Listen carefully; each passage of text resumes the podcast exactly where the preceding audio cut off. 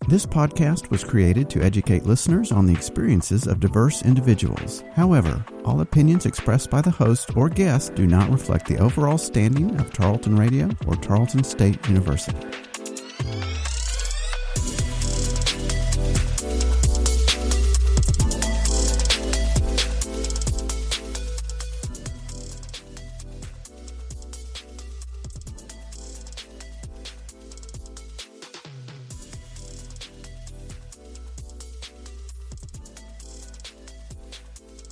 Hello everyone, welcome to Making Space, A Diversity Dialogue, and I'm your host, Cole. This is a bi-weekly podcast where together we'll have questions answered about socially sensitive topics while learning how to create lasting relationships with diverse people. This episode is in honor of Women's History Month. We're going to be talking about women in politics, women in voting, and we actually have two expert guests this week. That was really fun for me to find out. I'm really glad to have them on. It is Dr. Jensen Branscombe and Dr. Marcy Reynolds. Now, Dr. Branscombe is an assistant professor here at Tarleton State University, and she has experience in U.S. immigration, women, gender, sexuality in the United States history, American Southwest borderlands, and modern United States history. And Dr. Reynolds teaches at Tarleton as well. She has expertise in American politics, interest groups, the judicial branch, and state and local government.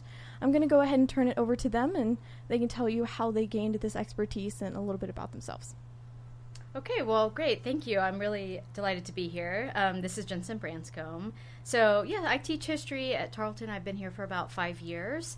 Most of what I teach are modern U.S. history classes, but I do have expertise and specialization in immigration history and women and gender and sexuality history.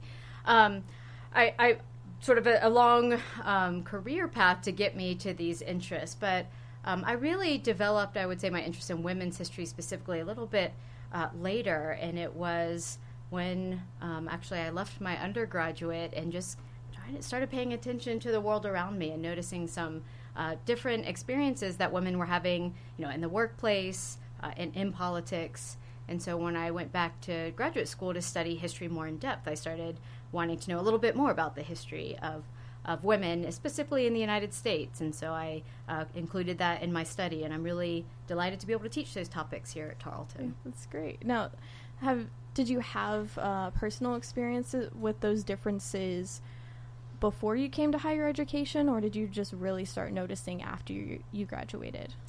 Well, I think I didn't really notice until I graduated with my BA in history, mm-hmm. and I was applying for jobs, and I think I was interested in jobs that historically were maybe not considered women's work, right, roles, or feminine, right? And that really started to get the wheels, the gears rolling in terms of thinking about why do we even have these conceptions of women's work and men's work, and how challenging would it be for a woman to enter these predominantly male fields and vice versa? Mm-hmm. And, of course, education historically has been women's work, considered right. women's work, but there is a difference in higher education where, mm-hmm. Women are more associated with younger kids in that caretaking right, role. Right, that nurturing nature. And so I've had wonderful experiences through graduate school and working at Tarleton, but I do think these gender issues play a role in higher education. Right, and these are all important. We'll get to those. And now we're going to hear from Dr. Reynolds. Go ahead. All right. Hi, I'm Marcy Reynolds, and this is my second year here at Tarleton State University. I work in the Government, Legal Studies, and Philosophy Department, and mostly teaching Texas government, federal government, and Introduction to Political Science classes. I have entered this profession. This is my second career, actually. I was a high school teacher before. So, oh, really? Yes, it wasn't a huge jump, but I taught government and became really excited through teaching government and learning more about the civil rights movement. That really intrigued me, and how it was evidence of democratic processes in our government to a certain degree. And so when I went to grad school, I decided I want to see if there is democracy in America. Mm. Yeah, that was my question. And so, yes, and so that led to my focusing in on interest groups and state and local governments and processes in those levels, and then also with the judicial branch and the decisions of the judicial branch, which had such an important effect on civil rights in this country and also democratic processes. Mm-hmm. Great. Thank you very much for sharing that with us. I think we're going to change it up a little bit. Our past two episodes, we've kind of had a different structure, but this time we're going to go over vocabulary first. Now, I have a list, and I didn't know if you guys had any extra to add, but we're going to go ahead and go over the gender gap. Did one of you want to take that definition? Okay, sure. All right. So the gender gap, the online definition, is a discrepancy between men and women in various endeavors, fields, etc. So I just took it as discrepancy between men and women and then applied a political lens to that. Right. Okay, good. So started out just basically, are there policy preferences that you could say are more gendered? Okay. Right? And studies have shown that there are a few issues that are of greater interest to women than men, or that women seem to focus on more than men. And those would include the role of government in policy areas such as education, healthcare, welfare, and gun control. So we have that kind of split between men and women paying more attention to those kinds of issues. However, I do want to add that with party polarization, it seems like the men and women within parties are tending to agree more on issues and how to resolve them. So you would have a greater distance inter-party. So women in the Republican Party versus women in the Democratic Party would have a wider distance in their policy preferences than within the Republican Party. Okay. Yes. And along that line, though, interestingly, women, since around the 1980s, have tended to vote more often for the Democratic candidate than the Republican candidate. And there's about a 10% difference in that how often they will vote for the Democratic over the Republican. And this is pretty consistent across racial demographics as well, with the women favoring the Democratic candidates. All right. And then finally, so that was gender gap with policy preferences, partisan identification, and then also I wanted to just briefly address political ambition, because there is a gender gap with political ambition. Right. I feel like as recently we have gotten a lot more ambition from women to go after political roles. I mean, if we look at the presidential election or primaries that we're doing right now, there were quite a few women in that. I know Elizabeth Warren was one of the major ones. I find that really interesting. I'm glad that we're getting there. I just wonder where that was before. Well, and if I can just interject, this is Jensen again. Just, I think you're right. Ambition matters, but it's also about opportunity, right? Which I know we're going to get to, but I think it's not that just like previous 21st century women didn't want these positions. Women had ambition. Had ambition. It was just, was there a place that they were able to go with that? Absolutely. That is it. Because there are institutional barriers to women advancing still. Yeah, it is a male-dominated venue when you're running a campaign or you're trying to find funders. Primarily, you're going to be working with men. There's been an exclusion of women, both formally and informally, in, you know, the smoke-filled rooms, etc. So there's just been this pattern of women being excluded from politics. Also, if you think about just incumbency, and, you know, not any kind of gender bias there on the outside, but just... But that inner thinking, what you've always grown up with. Precisely. And the people who are in office get reelected time and time again. So this opportunity is limited, you know, for women. So when there's an open seat, like in Congress, then you see more women coming out to run for those offices, right? Yeah. So women have been also somewhat reluctant to step into this gap just because of some of the social constraints that they are under. There's a perception that women candidates have to be more prepared, better qualified, you know, possess leadership skills more consistently than men do. And so there's gendered patterns of socialization that affect, you know, the perception of candidates versus also women's roles. And so we see that women are often expected to fulfill domestic roles and spend time giving care to children and elderly relatives, that men do not have the same kind of expectation. There's just this, I mean, and we're going back to the definition here, this gender gap between what we perceive males should be doing, even if it's not outwardly or loud spoken, versus what we perceive or have been taught that females should be doing. Exactly. So gender gap can mean many things. And I like that you mentioned how more women seem to be running now, right? And especially in the 2018 election, we saw a large increase in the amount of women running for office and winning. So yes, that was really nice. Yeah. All right, our next vocabulary term is going to be glass ceiling. I don't know if one of y'all wanted to take that one too. Oh, I'll jump in. Dr. Reynolds, you're like, yes, I have all of these answers. Just these two.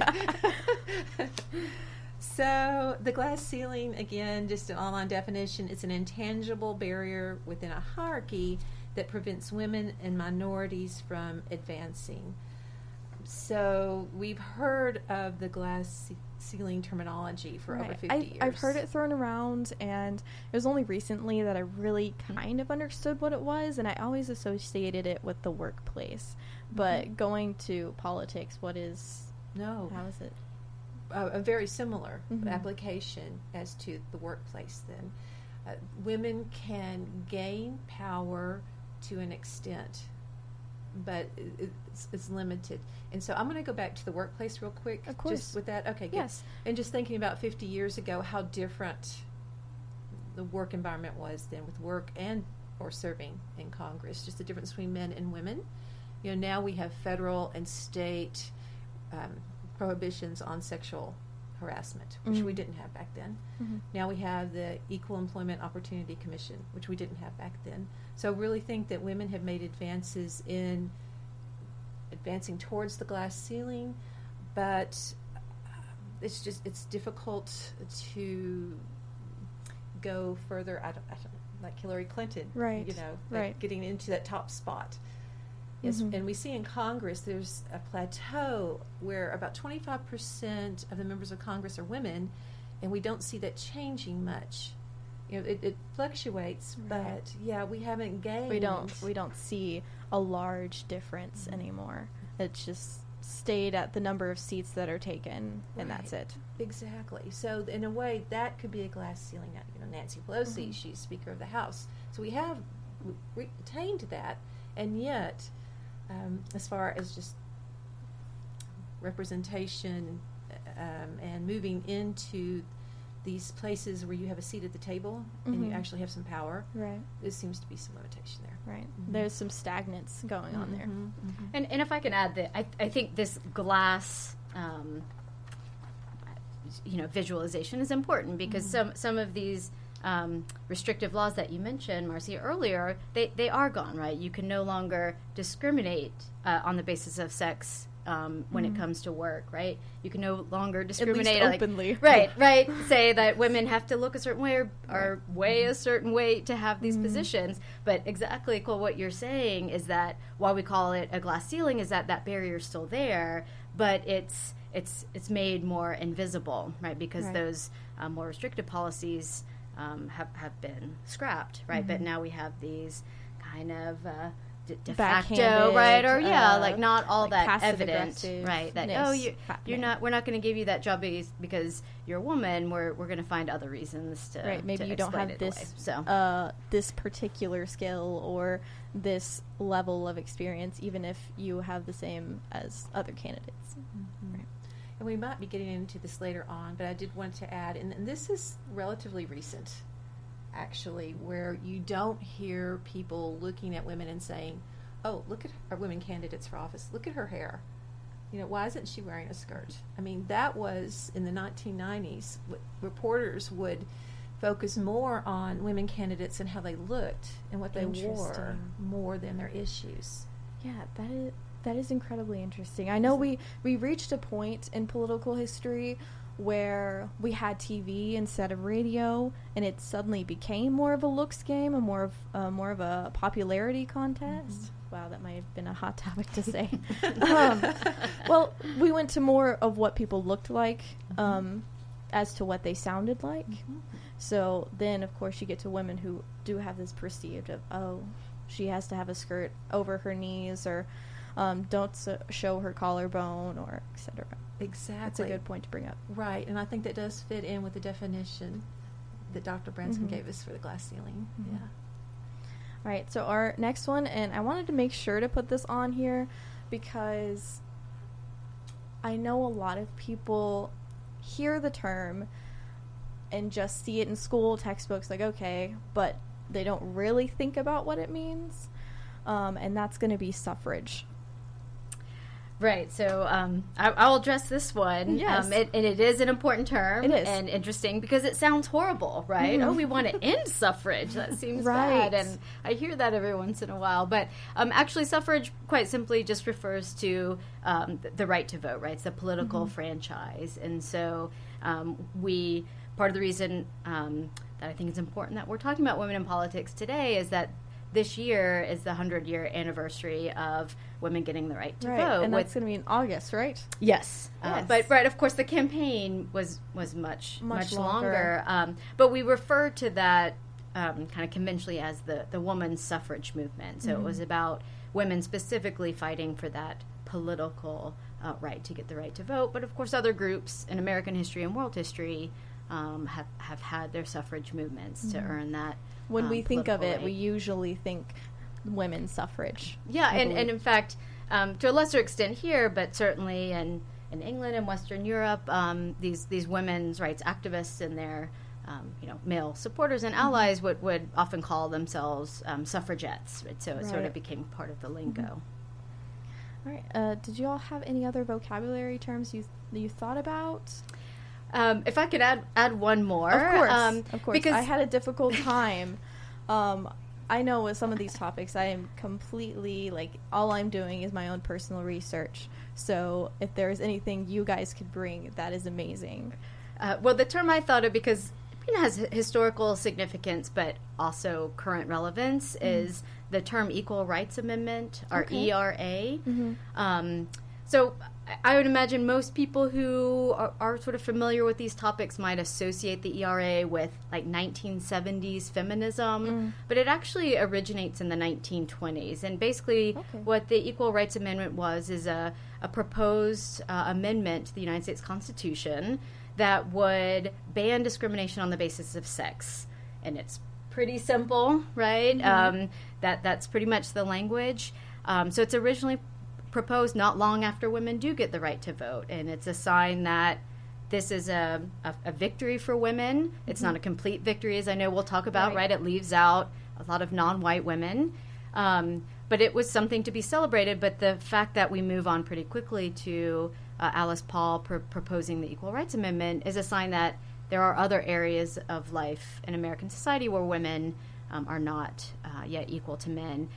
It doesn't gain a whole lot of traction in those first few decades after it's proposed, but then it does become another issue in the 1970s. And again, this is the era of the second wave feminist movement and women's liberationists who take this back up, and it actually does pass the United States Congress, but it fails to get the requisite number of states to ratify it, right? So I don't want to get too much in the weeds, but it sort of faded away again.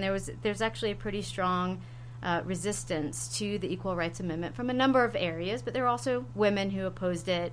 But I mentioned it's been in the news recently because just in January of this year, the 38th state, Virginia, voted to ratify the 38th Amendment. So we now have the number of states needed to ratify, but there's a little catch that we passed the initial 7-year deadline to do so. So this is kind of a current news item, and we'll see where it goes. But I think it's another kind of important term for people to be familiar with, because our Constitution actually doesn't fully address sex other than specifying certain rights for men, I should say. So. Right. I mean, there's reasons we have amendments in the Bill of Rights, and there are definitely certain things we need to add on as we grow as a people and as a nation.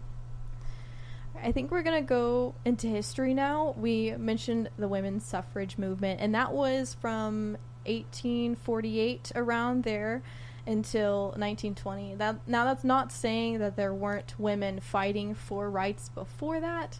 That's just when it really kind of picks up and gets traction, and that's going to be because of the Women's Rights Convention, right? With Elizabeth Cady Stanton. There's a C in there. Sorry about that. And that was in Seneca Falls, New York. Is that how you pronounce that? Okay. Yes, with the Declaration of Sentiments. Did you guys want to add anything about that? Well, I will just say, I mean, you're absolutely right. We that date is sort of pointed to as the beginning of what will become this whole movement. Yeah, right, this women's rights movement. But if you...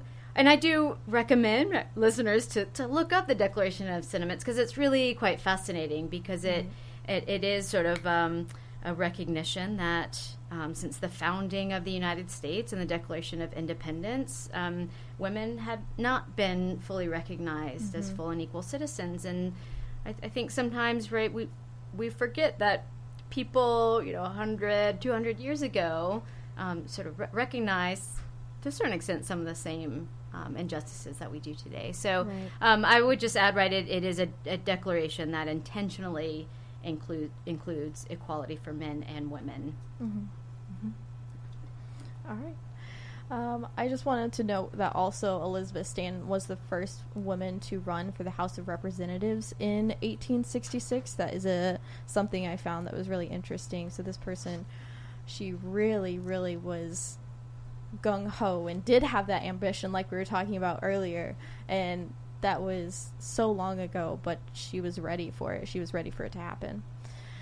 Now, in 1869, Susan B. Anthony and Elizabeth Stanton founded the National Woman Suffrage Association. I didn't find too much about that, so do y'all have anything to say about it? Well, it is considered, right, sort of the national and really the most significant women's suffrage organization. It certainly won't be the other one. And I do want to stress, maybe this is a good point to recognize that, keep in mind from this transition from 1848 through where we are now in the 1860s and 70s, we've seen the abolition of slavery, the ratification of the 15th Amendment to the Constitution, which... got rid of race, right? Or you can no longer use race, color, or previous condition of servitude when it came to voting rights. So, a lot of folks, we want to keep in mind that while we can admire and respect that the work that these women were doing, they certainly had some failings in terms of their tactics and leaving out non-white women by and large. This wasn't across the board, but this will certainly come to be kind of a shortcoming of the early 20th century women's suffrage movement. So there'll be others and other organizations that are important, but that's certainly one to know. One to mention, now I'm just going to run through a few names here of some firsts that women have done in this movement. So the first woman to run for president, Victoria Woodhull, in 1872 in the Equal Rights Party. And then we've got the first woman to be elected as mayor in 1887. That's Susan Salter in Kansas. And then the first three women elected to state legislature in 1894, and that's for Colorado House of Representatives, Clara Cressington, Carrie Hawley, and Frances Clock. And the first woman elected as state senator was in 1896 in Utah, and that's Martha Hughes Cannon. And also wanted to mention the first woman elected to Congress as well, for the House of Representatives in 1917 and to 1919, and then again from 1941 to 1942. Now, we kind of go through there. There's so many more people and so many more first within that list. I know I just ran through a few of them very quickly. But when we finally end that movement in a way. It's the 19th Amendment in 1920 gave women the right to vote. Now, that's... I remember there are some constrictions on that, correct? You know, in terms of women voting? Yes, women voting. I had seen around, but I was never able to get a clear answer that women had to be married to have the right to vote. No? No. No. I imagine in some states they would pass laws like that. Yes, but not the federal level, perhaps. Yes, okay. But within states, yes, I certainly can imagine that happening. There's some sort of regulation to that. Yeah. The 19th Amendment itself just is pretty simple, right? Right to vote cannot be denied on the basis of sex. Okay. And there were and Marcy's right to mention that there are state laws at work here, and actually women. Some women in some states had the right to vote. Right to vote before 1920. Right. So 1920 was just that federal level of, okay. Right. All right. Right. We've heard you now. Right. Right? We've heard you. We will say that you can vote. Yeah. And so, and I would add then one of these restrictions at kind of the state level are, Jim Crow laws in the South. So right. I mentioned the 15th Amendment, now we have the 19th Amendment. So according to the Constitution, right, all... women, right, all people at this point should be able to vote, and yet we know the rates of African-American voting in the South, African-American women voting in the South, right? Those rates stay very low through the Civil Rights era. So I think that would be maybe one of the restrictions you're talking about. Right, so that'd just be like the Southern states using some sort of regulations, be it that you had to name all congressmen or something. Yes, those are literacy tests. Yes. Literacy tests. Right. If we're going to compare to African-American people. You could have a regulation for, you had to be married, something like that. And I did want to add, just here in Texas, because that's what I teach the most right now. Yes, please. Right, all right. In 1902, Texas instituted a poll tax. Yes. Which was in place until 1966. Yes. Wow. So you had to vote. I mean, you had to pay to vote. Interesting. And they would... I did not know that. Yes, they would require you to pay in the winter, early spring, before your crops went in. So when your money was particularly dear to you, you were having to pay for your seeds and all the stuff that you needed to have a good crop, instead of asking them to pay after the crops were brought in and they actually had some money prior to the general elections in November. Right. Right. So this was a law that particularly focuses people who were lower income. And you can imagine the formerly enslaved people. Right. It would be particularly targeted that way. Exactly. Who were primarily sharecroppers and tenants here. So that was a law that Texas had on the books until 1966. 60 years. Now, something even more insidious, I think, in 1923, after women got the right to vote, Texas instituted by state law white primaries.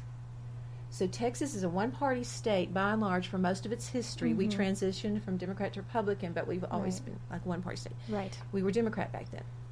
And so the Democrats decided, the state law gave them power to limit people who participated in the primaries, which in effect would choose the candidate because the Democrat was going to win. Right.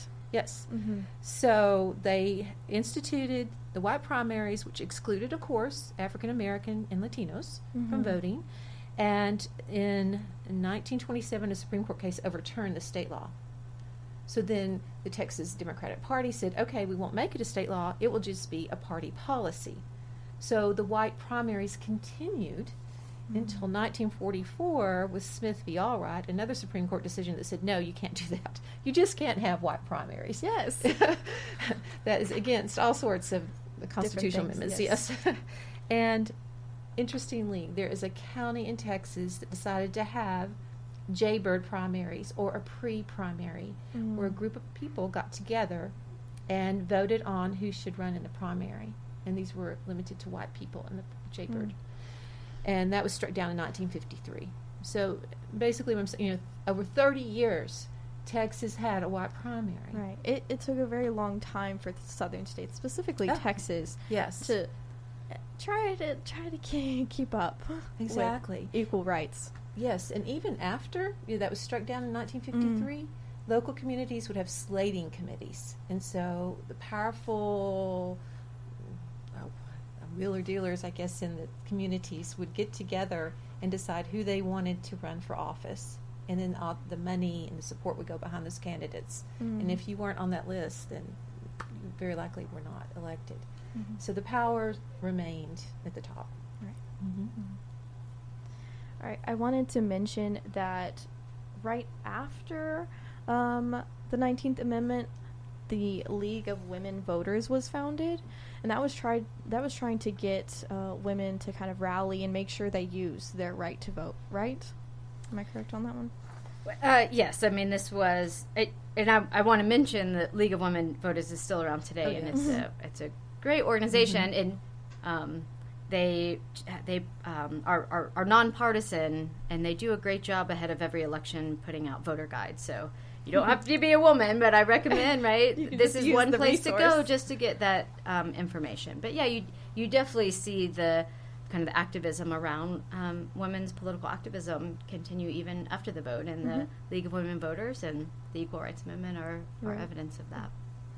All right, now after the 19th Amendment, I was just going to run through a few more names. The first Latina woman to be elected for a statewide office was in 1923, and I think that's pronounced Solad Channon. And then the first Native American woman was elected or was in state legislature in 1924. That's Cora Bell Reynolds Anderson, elected to the Michigan State of House of Representatives. The first black woman elected, and there was a black woman who was appointed after her husband died before this, but the first black woman elected to state legislature was in 1938, and that was Crystal Bird Fawcett, and then that was for the Pennsylvania House of Representatives. And then we have the Voting Rights Act of 1965. That gave women of color the right to vote federally.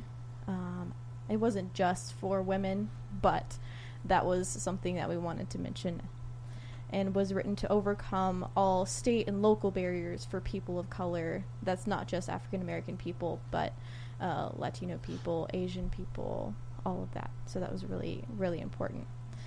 And I think we talked a little bit before this section about what it's like nowadays in the political climate for women. But we have Hillary Clinton, we have Sharice Davis, Deb Haaland, I think, the first Native American women to be elected to Congress, and then Ilhan Omar, and I apologize if I'm messing up these names, Rahisha Tabad, the first Muslim women to be elected to Congress. So that's really good. Do we have anything else to say about our recent years? Like, what does it look like? I know we mentioned that about 25% of Congress have women in them. Correct. And our House of Representatives. So we do have women representation, but we talked about that glass ceiling, that maybe we aren't going anywhere mm-hmm. at this point. And Cole, I would mention, too, because you talked about, of course, this very important Voting Rights Act, which right. has recently... changed a bit by a Supreme Court decision in 2015, which has taken away some of the Voting Rights Act power. But, you know, in your earlier timeline, you mentioned the first woman to Congress was in 1917, mm-hmm. Jeanette Rankin. The first black woman in Congress isn't until the 1960s, right? So again, right. I think that's you see that big difference, that gap, and that was Shirley Chisholm from New York. But I also wanted to mention her because she also is the first woman of color to run for the presidency mm-hmm. In one of the major political parties, the two major parties in 1972. So, right, you mentioned some of these notable firsts, and we definitely want to recognize them. Right. But I think we should also recognize the women that, you know, put in the time and the effort mm-hmm. to run mm-hmm. these campaigns, right. which are just a ton of work, and it's come so at much personal work, costs. And a lot of emotional costs too, because mm-hmm. I mean, even if you look at what's happening now. There's a lot of pushback from people to, like you say, Elizabeth Warren, as far as like, okay, that's never going to happen, or certain things like that. It's very difficult, I think, to be a woman in politics or be a woman in the face of such media. And it's very brave, I think. I agree. Agreed. Yes. Yes. Yes. I was just thinking of Barbara Jordan in 1972. Yes. Yes. Yes. Yes. Texas. All right. Yeah, I think we're gonna go ahead and. We have a lot of questions this time around, so I think we're gonna go ahead and start on those. Yeah. Mm-hmm. Now, this is the part of the podcast where we answer those tough questions. Now, we had kind of that general history and vocabulary overview, but there are a lot of questions that people have that we're like not sure who to ask them to, or not sure if they're really politically correct to ask, or something that has always been said to them that they really want to know the answers to. So that's what's going to go on here. Now, the first question I have is, why are women still considered a minority group right now, even though they are such a large portion of the population? Well, right? Absolutely, yes. Over 50%. Right. Right, yes, right. Are women. And but the thing is, we're roughly equal in number to men, but they do qualify as a minority group because they tend to have less power and fewer privileges than men. So that puts them in that category. Oh, okay. Yes. All right. Yeah, we talked about 25% of federal and state legislatures are women, and women of color constitute about 9% of that number. So, and that goes back to that gender gap idea, where if you look at, certain professions and in politics, since we're about equal, right, in society, you would expect those half of the House to have women in it. And some of that again might be personal choices and interests, but again that's connected to the glass ceiling and those other things, and then connected to how we grow up and see ourselves as women, right? Like, are we really pushed the way sons are pushed, for example? Yeah. Right. Now, the second question is, why is it important for women to be in politics? I think we kind of explained that already, but what do you guys think? Why are women important to be in politics? Representation is really important to me in thinking about different facets of representation. When you have your ideology, your policy preferences being represented at a decision-making table, you have a voice in government. Mm-hmm. So it's very important that we have diverse representation in our policy-making bodies in the United States at all levels of government. Mm-hmm. So I do think it's very important for women to be in politics, to give a voice to women's perspectives, women's experiences, women's attained wisdom that may not be there otherwise. So I think that's really important. And secondly, I wanted to kind of address what you were saying earlier too, is just women in office inspire other women to run for office. I mean, there are research studies that support this. So it's important to have those role models and those examples and those party leaders perhaps that will help you come up through the system and run for office and be engaged. Right. Mm-hmm. You kind of have that inspiration as well as almost a confidence in knowing that, or comfortableness with knowing that, okay, someone at least has my back, right? Exactly.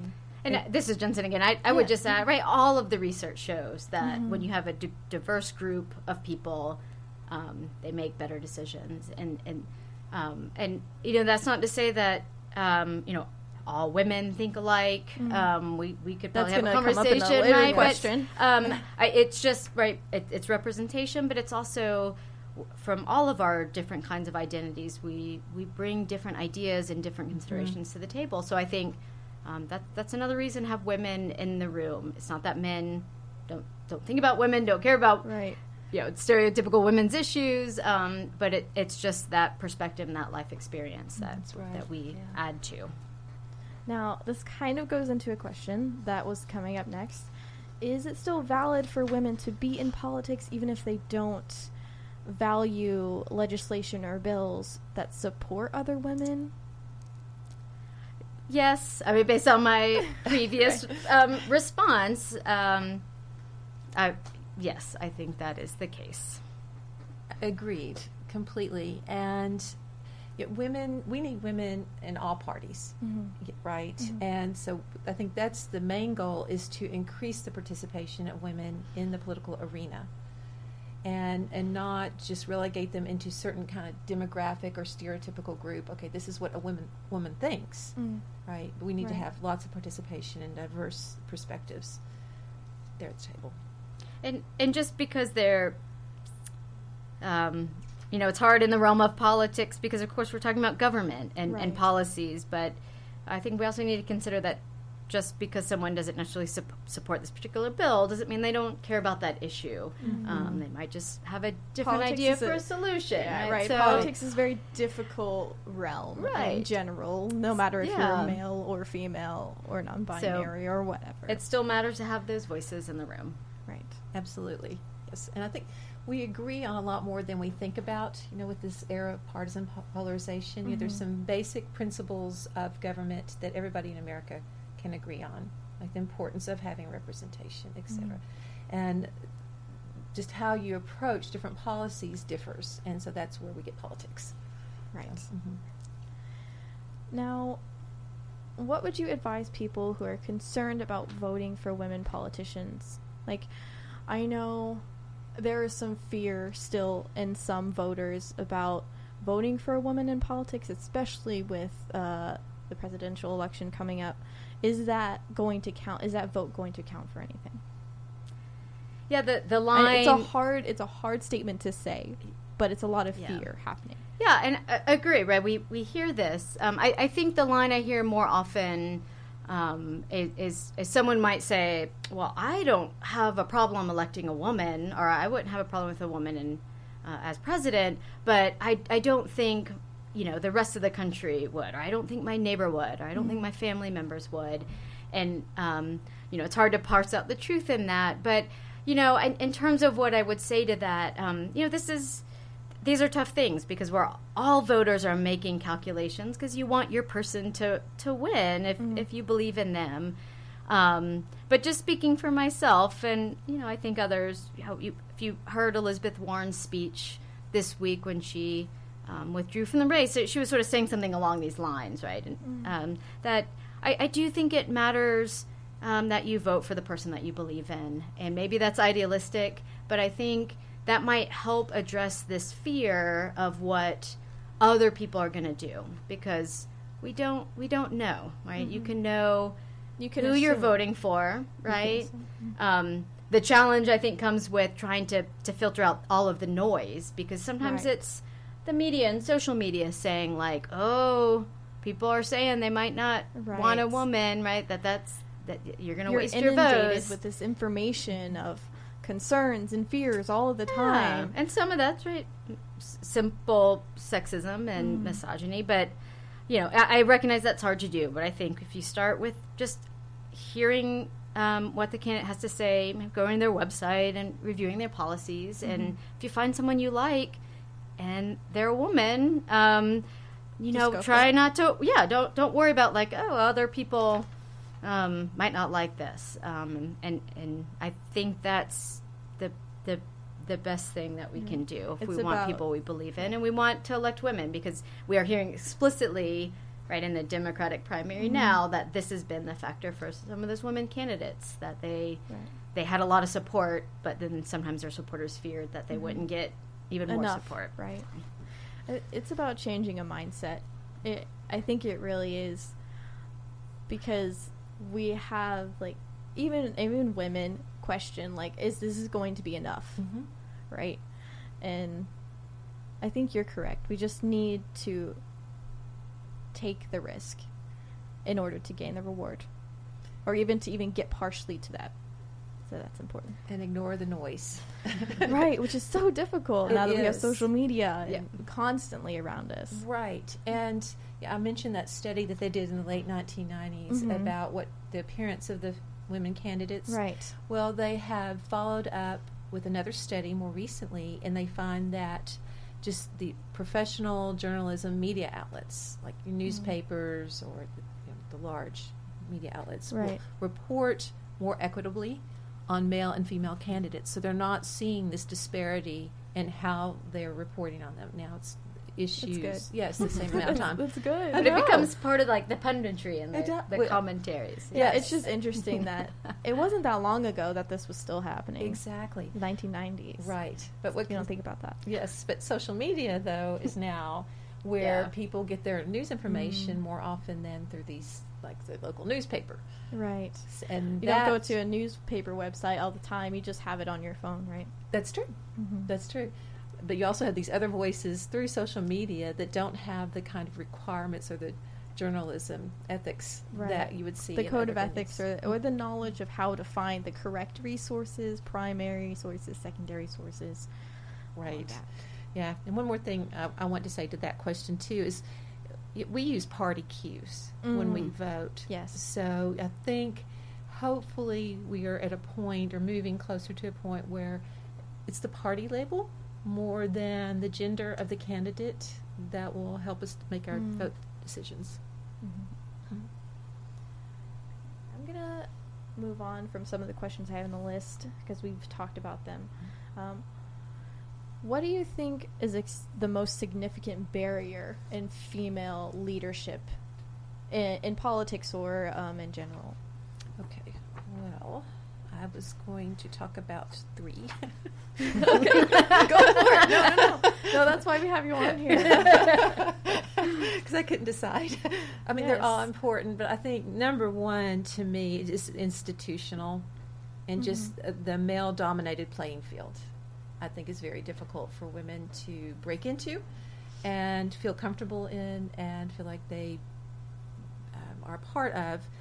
So I think I've already gone over that before, right? And then number two are these political perceptions on women. And it seems like a differential standard is being applied, whether it is or not.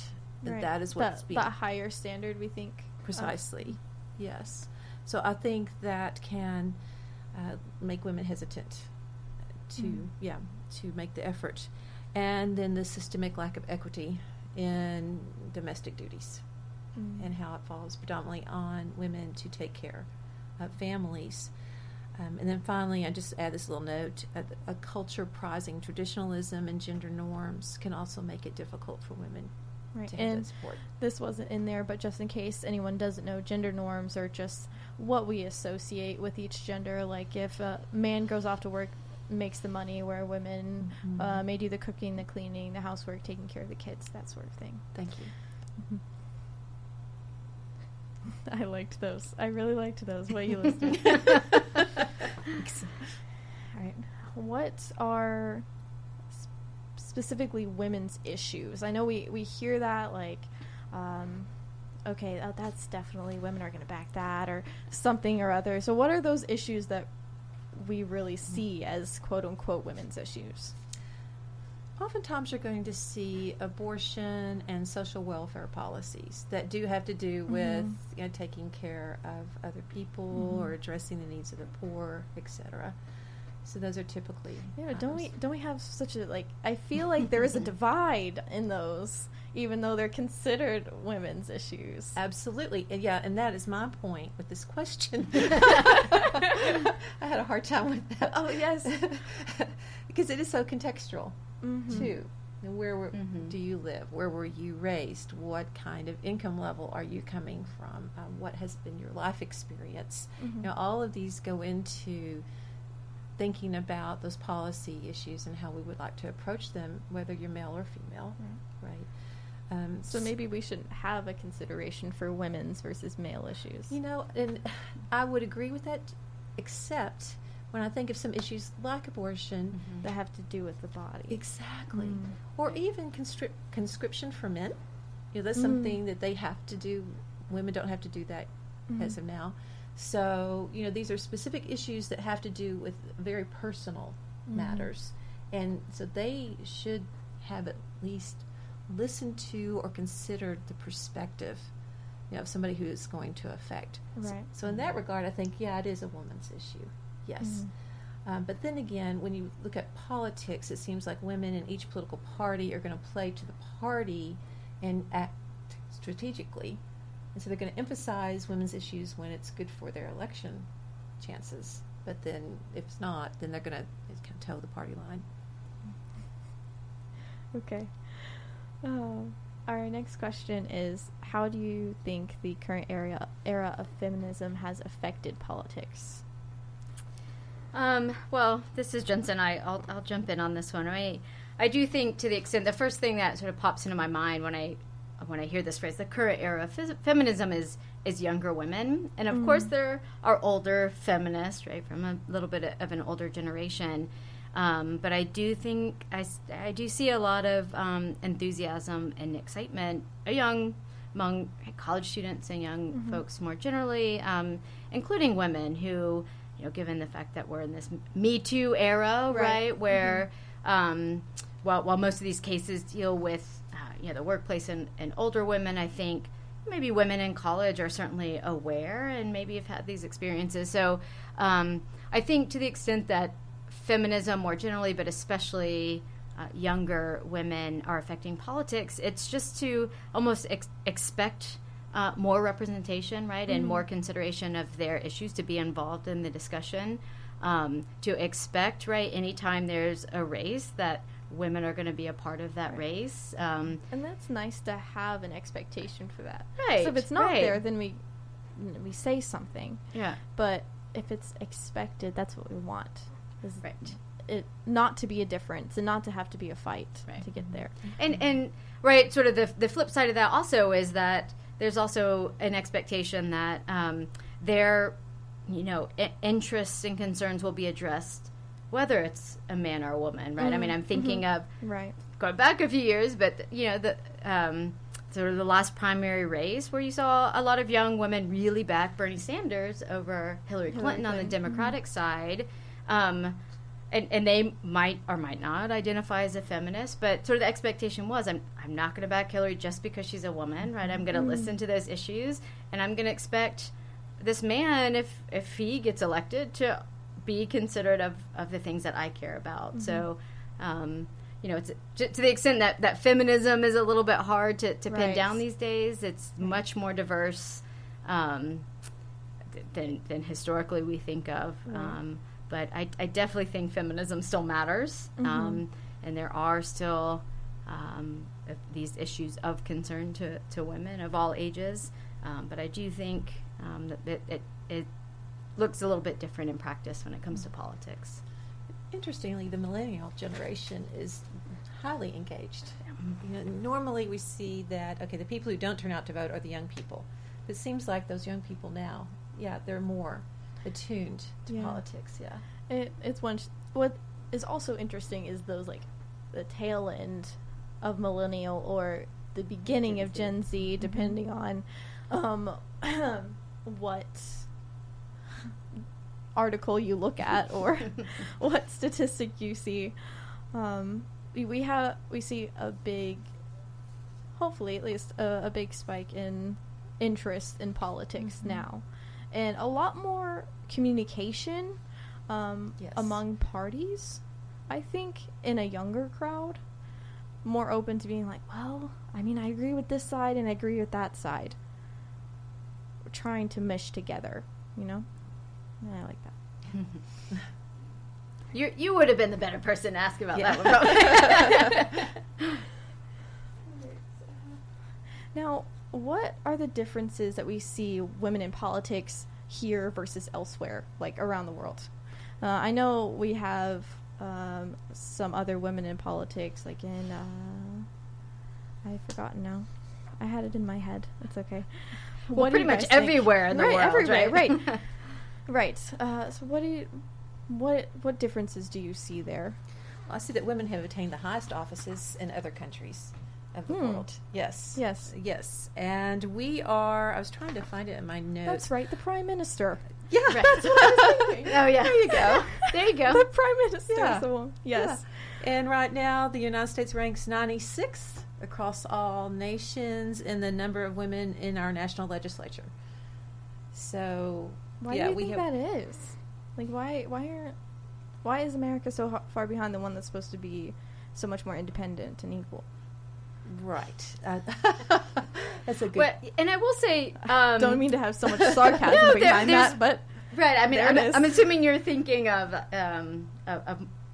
Theresa May or Margaret Thatcher, right, and Great Britain. But there are nations that maybe people wouldn't assume have had a woman as head of state. So, so I don't think it's just, we're an evolved democracy or anything like that. I mean, it's I think some of it is the way our system is set up has a lot to do with it. Mm-hmm. Would be my thought. I was going institutions, systems, and perceptions. I think a lot of those things that we've been talking about, the glass ceiling, just the history of our country. The culture that we were raised. And the culture we were raised in, exactly. So how we address policies, how we have elections are all for a reason.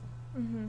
Right? And so there's some concern with elections now that the Shelby County Beholder case struck down some parts of the Voting Rights Act in 1965.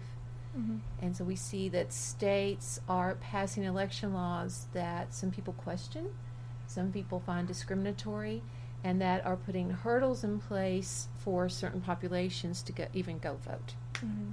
Yeah, and that just happened this week in Texas. We sort of see the disparity in black and brown communities in terms of access to polls, voting, right, and the long lines, days, right, and all that. Yes. All that sort of stuff is still very much. Absolutely. Texas has closed over 700 polling places. That's an incredible number. It is an incredible number. And especially for, like, Super Tuesday, when everyone is supposed to be able to go. Right? Some people in Houston waited over 4 hours to vote. 1 or 2 a.m. They were still standing in line. It took me, 10 minutes here. Right. Yes, it's handy, right, because we're a smaller community. Mm-hmm. But just think if you lived in an urban community or further out. I mean, we had multiple different polling locations, mm-hmm. and here, Stephenville, it's very small, mm-hmm. and we still mm-hmm. had a large amount of polling locations. Mm-hmm. It's incredible to think that there's none around it just because of these areas. And, well, partially that has to do with new voting centers. Mm. So we've started creating these places where you can just go vote no matter what precinct you're in. Mm-hmm. Before that, you'd have to find out, okay, where's my precinct? Where am I? Yeah, where do I have to go? Yeah, exactly. And so there's a lot more infrastructure built into the election process. Now they're supposed to streamline it. The idea was to make it more efficient. You just go to one place, you don't have to worry about being in your precinct. Definitely makes it easier for college students. I will tell you that. Yeah, for sure. Right. Yeah. And I think back to this question, somewhat surprisingly, I do think we make it more difficult to get registered and to vote in this country than in other places, right? Yes. That this is much more of something that's available to you, and you sort of have to opt out of it, where it's the opposite here. We have you have to actually put in the effort in order to be a part of to get your voter's registration card. So make sure your address is still the same as it was 6 months ago or whatnot. Exactly. Mm-hmm. And for students, you have to make the choice. Am I going to go back to my home district? Right. Or am I going to make this my home district? Right. Yes. Mm-hmm. So that's a challenge.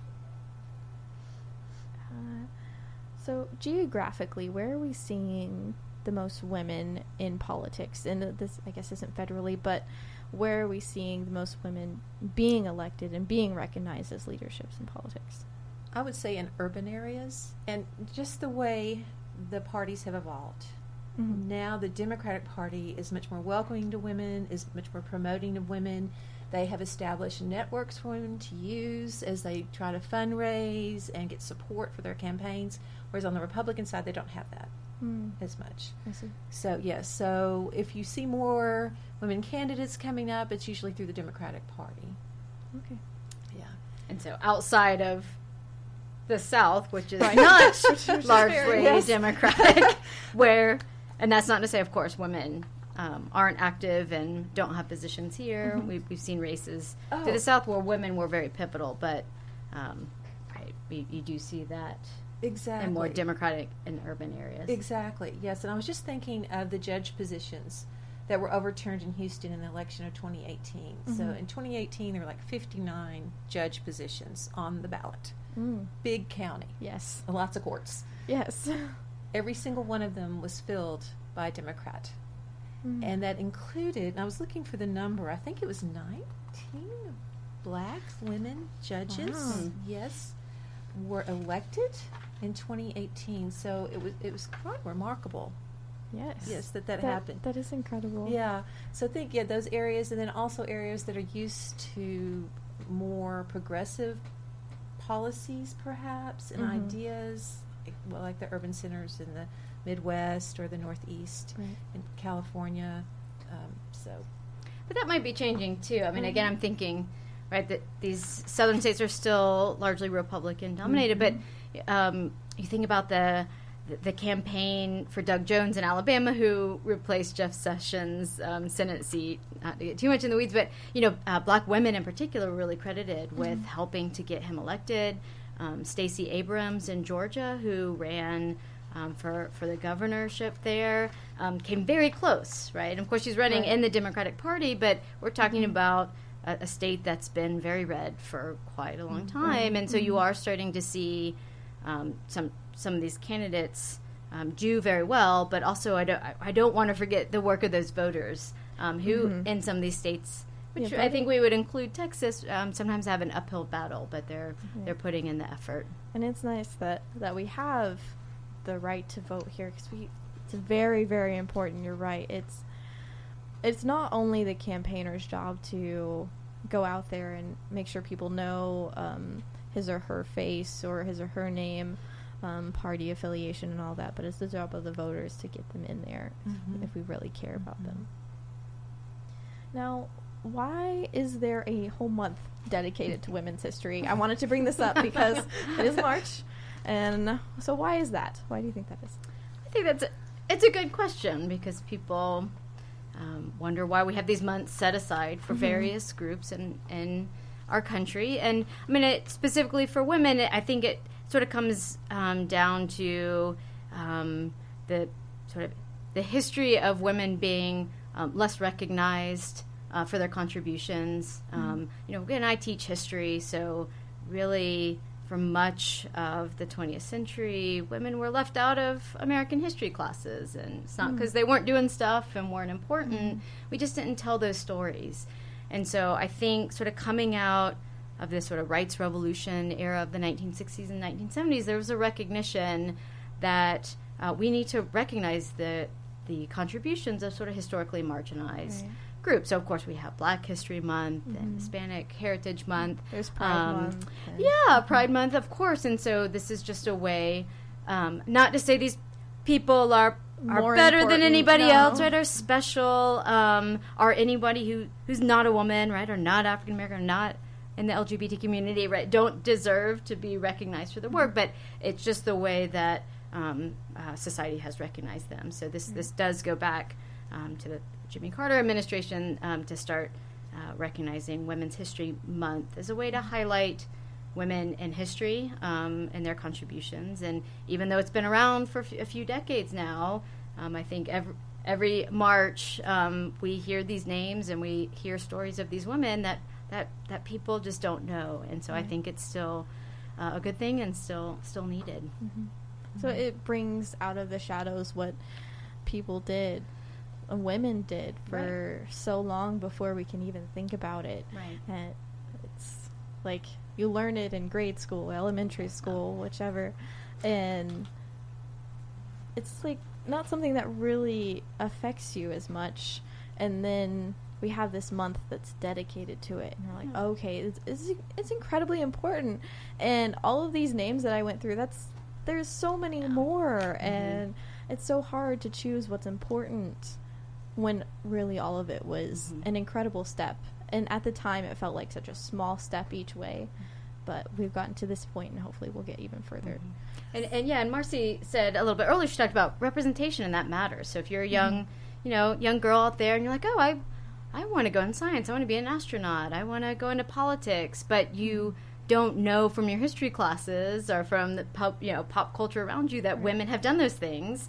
It might discourage you. So here comes Women's History Month, and then you start hearing about these women who work for NASA and had these roles, and I think it then can help inspire people to recognize that, oh, that person did it, I can too. There's so many people in history backing you.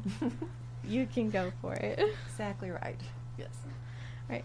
I wanted to ask, how do you think we can close this gap between the genders here in the United States, at least? Okay. So in politics? In politics, okay, yes. Right. So I took that to mean have more women run, perhaps. Okay. Yes, because the more women we get out there, then the more women who are in those networks and able to assist and help along other women candidates, right? Mm-hmm. So I just said to support women candidates, you know? Right, and it goes back to that question we had earlier about the voting. Mm-hmm. Exactly, yeah. And actually maybe consider running for office, somebody. Mm-hmm. Absolutely. Yeah. Absolutely. I think that's it's key, is one of the reasons why we don't have more women is because there's not more women running for offices. And so another way is to contribute to organization like EMILY's List. And EMILY's List stands for Early Money is Like Yeast. And so you give money to the organization and they distribute to female candidates. Oh, that's really cool. Yeah, exactly. And then I put down in my notes, but we've already talked about, just as media consumers, try to get beyond all the noise and the punditry and just look at the candidates and what they're standing for, what they would like to do as political representatives. Mm-hmm. Mm-hmm. Okay. Now, I think we're going to go to our final question. What advice do you have for women trying to get into this field or even voting? What advice do you guys have? Well, I think it's critical to get involved with party leaders, actually. You've got to run through the party system if you want to be successful. If you want to be elected, it's really important. Third-party candidates maybe sometimes get elected. But if you really want to get into office, have a seat at the table, you need to get elected. Mm-hmm. And party leaders have a lot of influence because they can help you, they can support you, they can encourage you, they can send funds around you to help you with your campaign. Mm-hmm. So it's important to get active in a political party at some level. Support a candidate, volunteer, and try to take leadership roles. Maybe be a delegate to a convention, get your name out there. You get to become one of the Electoral College. So grow your own network and become involved with organizations, let them know who you are. And then also, on the other side of that, because women do shoulder a lot of the domestic chores, don't be afraid to ask for help. I know sometimes women don't feel like it's right for them to hire a maid. Mm-hmm. I should be able to take care of this myself, Mm-hmm. But I think you got to have a network professionally and also personally, exactly. Have those resources available to you. Right. I know it's very difficult for me because I feel that weight of like, okay, I got to get the housework done, I have to get dishes and all this, but I also have, I'm graduating, I have a job here, I am doing all of these things and I'm working to get my career started. It's hard to have those other responsibilities on top of all of that. It really is. And when you're caring for another person, running for office, you might take a back seat for a while. Right. Yes. Right. And we see that women do that. They tend to step out of their careers temporarily or permanently once they have a family and they're taking care of their children. Mm-hmm. So, I'll put in a quick little plug here for local politics. I mean, we talked today about the right to vote and how a lot of people in this country had to fight really hard to earn the right to vote, and yet we see year after year that we don't have huge voter turnouts, but local elections have the worst. So local politics matters, and I think in answer to this question, city council, school board, right? These positions matter. Not that national politics doesn't matter, right? But they almost can have a more important impact in our day-to-day lives, right? Mm-hmm. So maybe when you're trying to figure these things out and dip your toes in, start local. Mm-hmm. And same thing with voting, right? If, maybe on a primary day or a presidential election day, you should still get out and vote, right? But when we talked about these challenges earlier, A lot of times these local elections that are sort of off year really matter. And if you get in the habit of voting whenever your city has an election, I think it's a way for you to get engaged in. Now you're not only paying attention to these national issues, which again are important, but you're also more plugged into what's going on locally. And I think that can draw us into being politically engaged as well. All right. Thank you guys so much for being on here. I think we're going to close us out. Thank you guys so much. We loved hearing from you. And maybe we'll have another women-specific episode either later this month, as it is March, or in the future, because I hope this podcast goes somewhere, right? All right, so we went over a lot of information. There are plenty of questions and answers, materials out there that we may not have covered. So if you'd like more information, you can send in something to the radio station's Facebook or Instagram. I run both of those, so I'll get your information. That's at the Planet 100.7. That's where you guys can get into contact with me. I'm also going to include some of the links to the resources I found in the description box below, and I'm probably going to get some sources from these guys as well. All right, and if you'd like to follow us for more updates about the podcast, maybe our next topic or next month's topic, again, make sure you follow us on Facebook, Instagram. We do also have a Twitter, the Planet 100.7 again. So thank you so much, and please join me next episode with a guest every week for those tough questions. Thank you. Thank you.